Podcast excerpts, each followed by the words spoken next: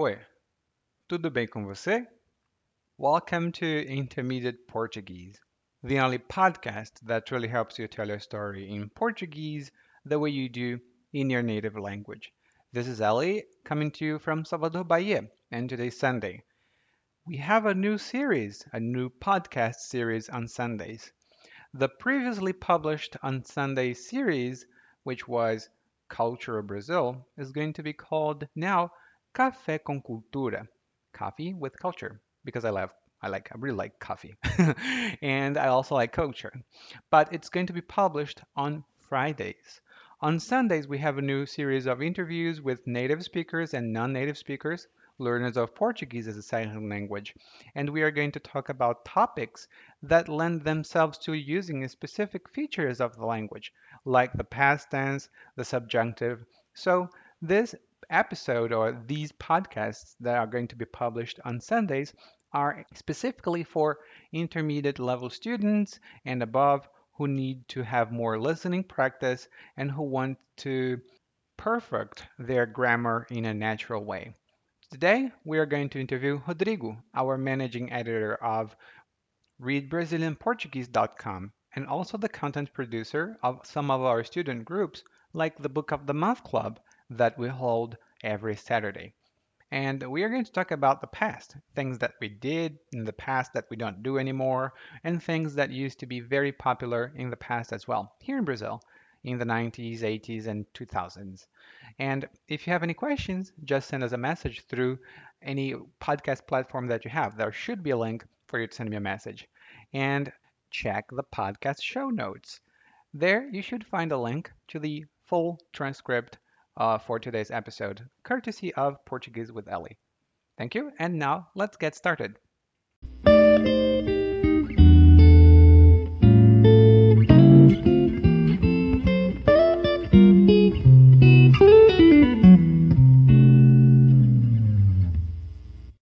Então, Rodrigo, agora nós vamos começar nosso bate-papo, nossa conversa informal, e eu vou fazer a primeira pergunta sobre o seu passado, tá bom? Tudo bem. Hum, então vamos lá. A primeira pergunta que eu tenho para você é: como você fazia para ligar, para telefonar para alguém no seu tempo, quando você era criança ou adolescente? No meu tempo, os celulares já tinham ficado mais baratos. Então a gente usava ou o celular ou o telefone fixo. Celular? Já? As pessoas também chamavam o celular do meu tempo de tijolão. Ah, ok. um tijolo grande, porque eles eram quadrados e eram bem pesados. Então era bem difícil você falar com eles. Às vezes, você precisava levantar ele no alto para conseguir captar o sinal. Então, ele não tinha uma boa recepção. Não. Bom, é, eu, eu lembro dos tijolões, mas eu sou um pouco mais antigo. Na minha época, o que a gente tinha muito comumente era o orelhão, que era um telefone, parecia uma orelha, onde você ficava, e você entrava na orelha e telefonava. Era um telefone público. Então você podia utilizar fichas.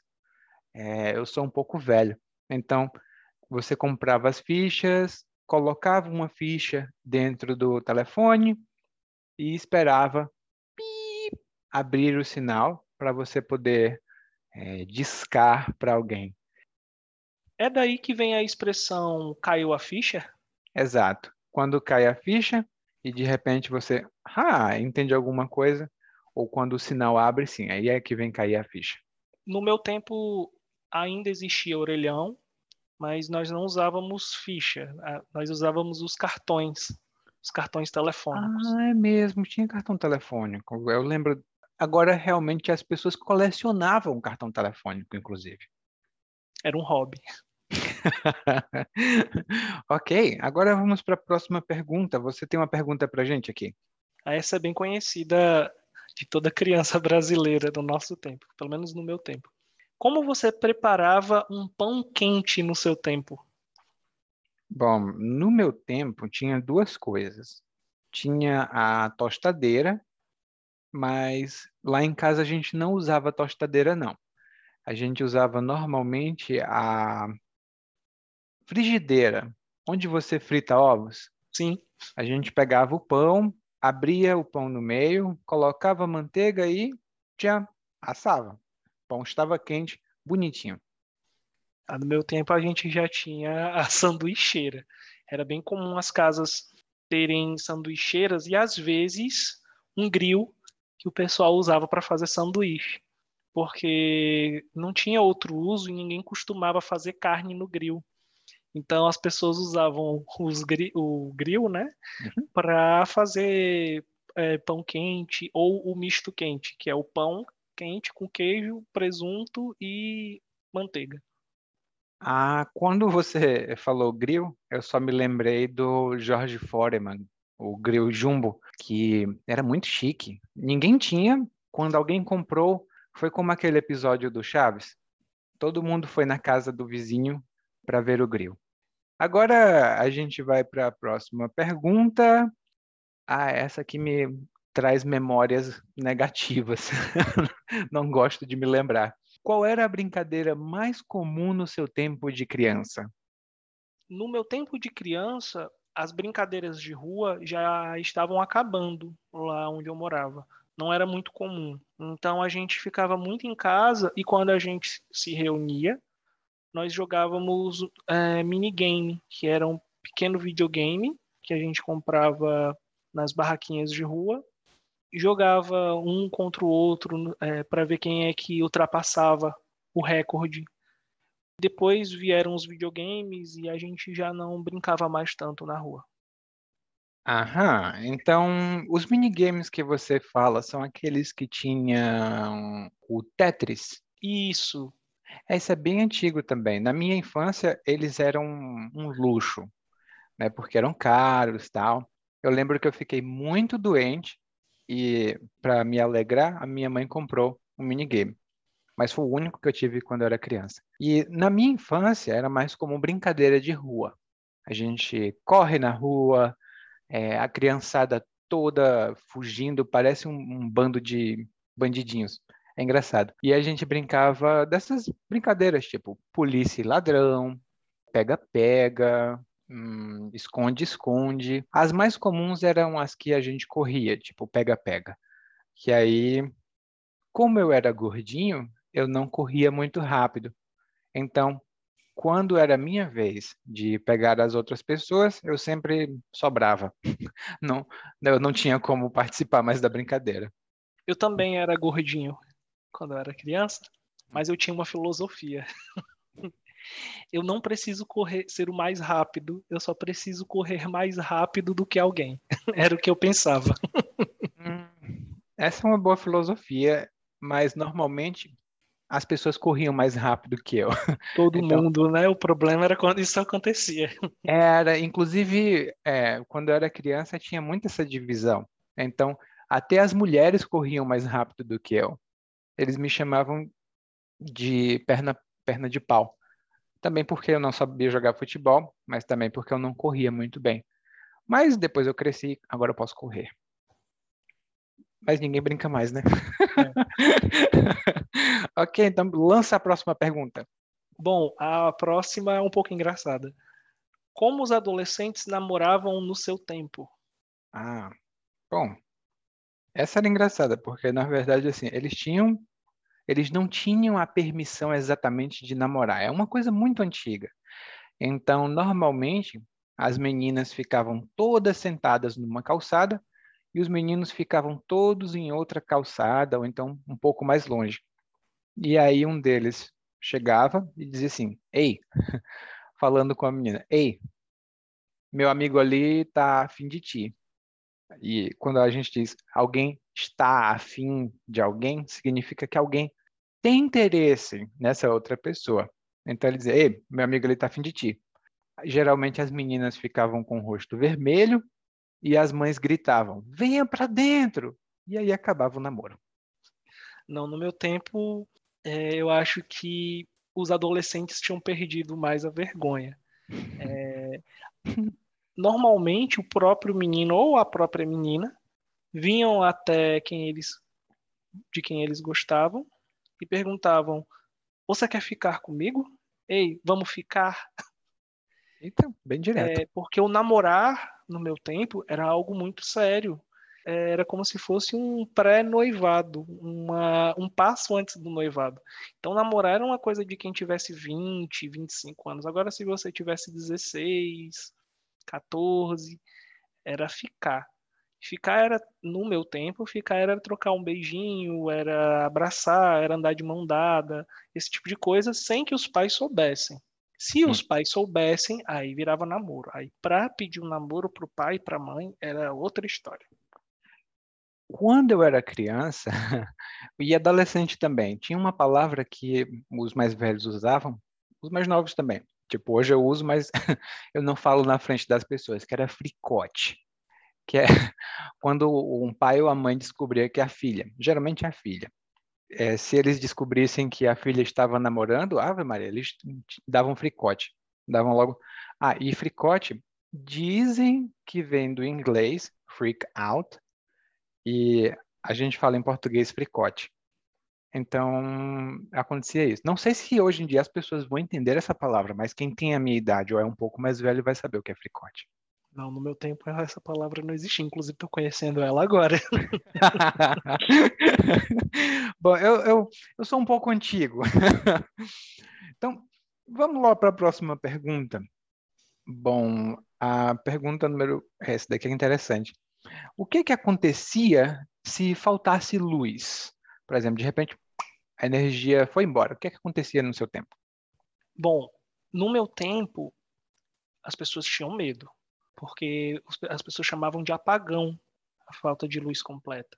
Se fosse só na rua, tudo bem, mas quando era a cidade toda que sofria um apagão, isso causava um desespero total. Mas nós, crianças, nós saíamos e, e, brinca, e brincávamos de pega-pega. Ou, oh, perdão, de esconde-esconde ah, no okay. escuro, porque era hum. mais difícil de encontrar. Então, era. Agora, o problema era quando a luz voltava e as mães descobriam que você não estava em casa. Ah, eu pensava. Que, eu... que nós, ah. a, a, gente saía escondido. É, eu, eu acho que perdi a graça, né? Voltava energia, todo mundo escondido. Hum. Bom, é, você concluiu? Ah, e tinha outra coisa que todo hum. mundo fazia.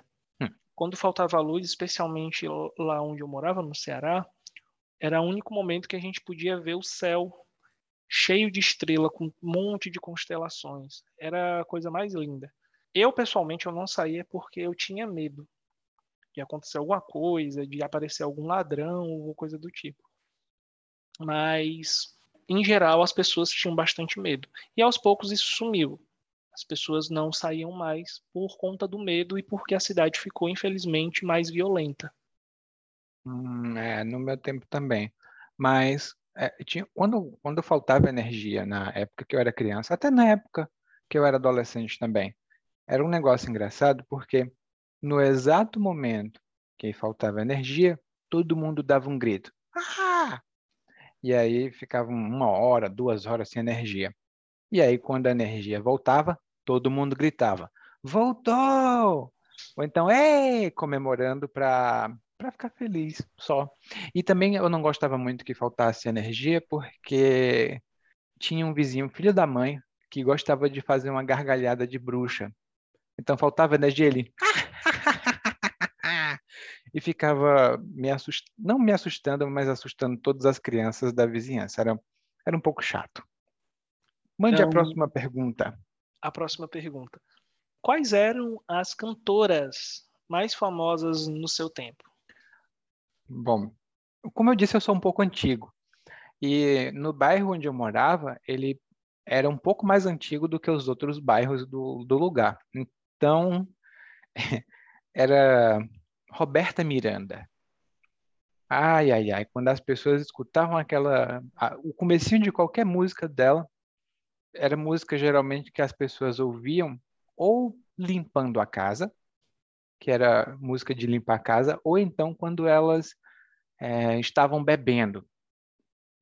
E para mim, até hoje em dia, ainda é uma música que você bebe uma cachaça, uma cerveja e escuta Roberta Miranda e diz miau, miau, miau, assim para lamentar alguma coisa. É uma cantora muito boa.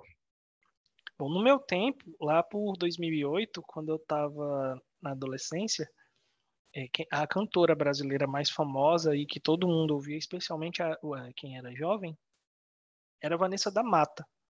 Inclusive, ela fez um, dueto com um, um cantor americano que, não, que eu não lembro o nome agora, e ficou muito famosa a música Boa Sorte. E aí era a cantora que as pessoas usavam para limpar a casa. Minha mãe, mesmo não, não sabendo inglês, ela cantava na, no tanque, minha irmã cantava, eu cantava. Era música que as pessoas cantavam para bebê dormir, porque como ela era uma cantora de uma vozinha bem suave, todo mundo gostava dela.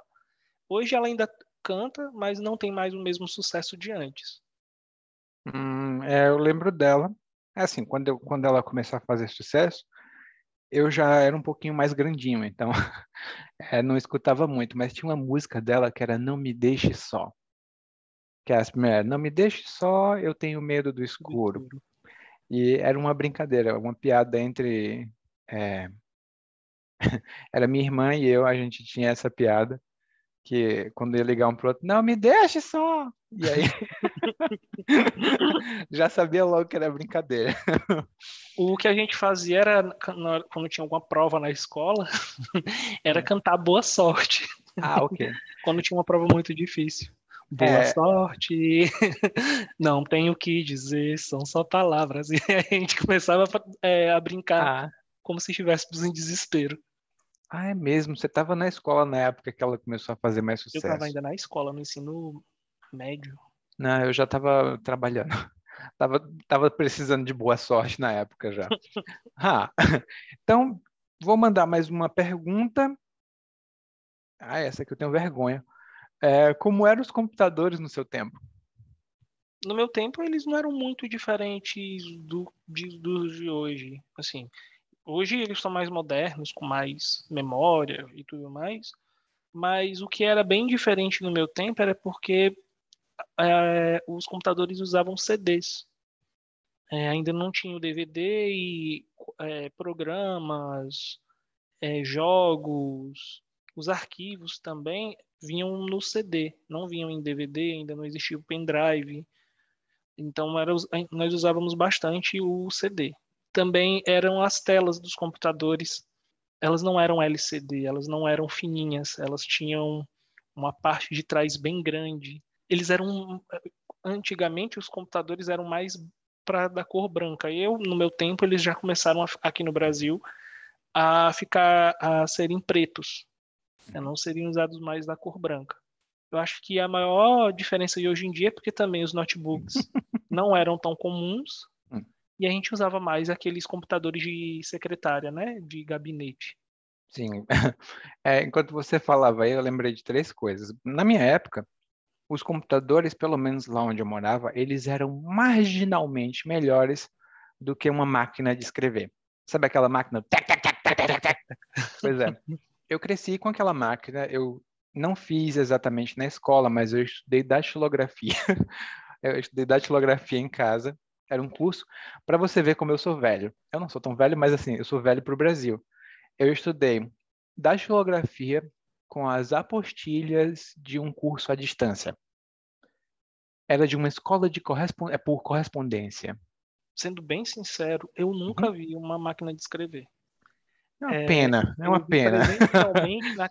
Para dizer que eu nunca vi, eu vi uma quebrada na hum. casa da minha avó, porque meu avô trabalhava em escritório e ele tinha uma antiga, só que não tinha as teclas mais, era, era só um, um é, uma coisa velha guardada. Mas eu nunca tinha visto uma máquina de escrever. Ah, eu tinha uma tara por máquina de escrever. Eu, eu realmente era viciado. Eu tinha máquina de escrever, eu queria estar escrevendo o tempo todo. E era bom porque você pressionava uma tecla, a letra estava lá, então já estava impresso, você não precisava de uma impressora como a gente precisa modernamente com o computador. Mas era eu gostava tanto que quando eu já era adulto, No começo da universidade, eu tinha 24 anos. Eu queria, porque queria uma máquina de escrever. Eu consegui uma máquina de escrever, foi uma doação. Eu escrevi pra caramba com ela, porque não precisava é, ligar na energia, não precisava de nenhum tipo de tecnologia. Então, eu escrevia a noite toda, à tarde toda, às vezes também, depois da universidade. E os meus vizinhos reclamaram. Eles, eles começaram a falar: por que, que você faz tanto barulho à noite? Aí minha, minha vontade de dizer, aí por que, que você não vai cuidar da sua vida? mas, mas acabou que eu precisei me desfazer, foi uma pena. E os computadores na minha época, eles, como eu disse, eles eram marginalmente melhores do que um, uma máquina de escrever. No máximo, é, tinha um disquete, que eram uns discos, aliás, eram umas, umas coisinhas quadradinhas. Eles chamavam de disco, mas para mim nunca pareceu um disco, porque eu nunca tinha visto um por dentro. E você podia guardar muito pouca coisa talvez um arquivo, talvez um, um arquivo de Word era o suficiente para lotar um disquete. Os computadores eram um pouco maiores do que no seu tempo. Eles eram o que a gente chamava de trambolho, porque eram enormes, desajeitados. Era como ter uma. Ah, hum. os mouses, o mouse, eles ah. tinham uma bolinha. no, é. no, no, no, meu tempo eles já não tinham mais. Eles eram, já, eram é, já eram mouses ópticos, né? Que nós chamamos. É. Mas antigamente eu lembro que existiam os mouses analógicos, que eram aqueles que tinham uma bolinha dentro, que às vezes elas ficavam tão sujas que precisava é, tirar para limpar com álcool. Ficava uma porcaria, eu lembro. E lá em casa, com, você falou da máquina de escrever e ficar acordado de madrugada, na minha casa, as pessoas ficavam acordadas de madrugada por outro motivo. Quando o primeiro computador chegou lá em casa, em 2008, é, nós usávamos a internet de escada, que era a internet que utilizava a linha telefônica.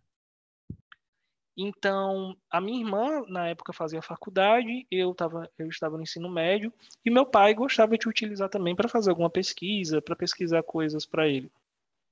Então, quando dava meia-noite em ponto, todos iam para o meu quarto, que era onde ficava o computador, e, e ficavam até altas horas da noite, fazendo pesquisa e usando a internet. Como era ela de escada, demorava para conectar e só podia ficar até as 5 horas. Então todo mundo ficava acordado. Três pessoas ficavam acordadas até as 5 horas da madrugada. Isso era porque ah, quando você usava a internet à noite era mais barato, né? ela era gratuita. Ah, de, tá. Você pagava a internet junto com o telefone, mas de meia-noite às 5 horas da manhã ela era completamente gratuita. Aos sábados, a partir das 4 até o domingo, até, até, meia, até as 6 horas da segunda-feira. Hum.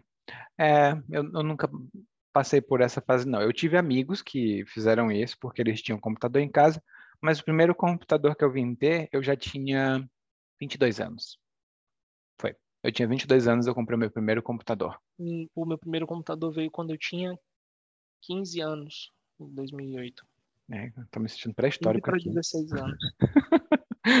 Daqui a pouco eu vou ali ter que tirar as teias dos meus braços. E então, para encerrar esta, esta, esse ping-pong aqui, esse passo-repassa, ou bate e volta, eu queria perguntar: você acha que antigamente era melhor do que hoje em dia? Olha, Depende. Com relação à tecnologia, não, era bem pior. Mas com relação à infância, eu preferia a infância de antigamente. Eu acho que é, fica empatado. Ok, fica empatado, então não tem vencedor, não tem perdedor. No meu caso, tem vencedor, ah, porque, como eu disse, eu sou pré-histórico, então hoje eu preciso da internet, preciso da tecnologia para trabalhar. Eu gosto muito de conversar com os meus alunos, ver todo mundo tal. Mas antigamente eu achava que era mais. Não era melhor, mas era mais tranquilo para mim. Eu não precisava me preocupar com tantas coisas diferentes, então era mais fácil. mas é isso aí. Então, é, acabamos agora nosso passo repassa, nossa pergunta e resposta aqui. Agradeço muito pela sua presença, Rodrigo, que é o nosso produtor de conteúdo dos nossos sites Português with Ali, readbrazilianportuguese.com e outros sites também que a gente tem. Obrigado, Rodrigo. De nada, é sempre um prazer.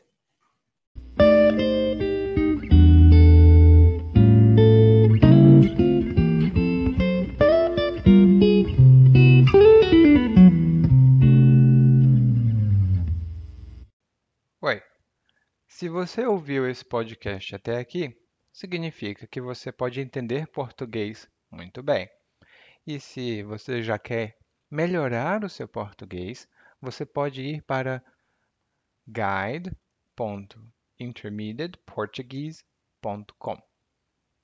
guide.intermediateportuguese.com. Lá você vai ver um guia de aprendizagem para acompanhar os podcasts de quarta-feira e também de domingo às vezes, e melhorar o seu português ainda mais rápido, para finalmente conseguir conversar com as pessoas e entender mais do que elas falam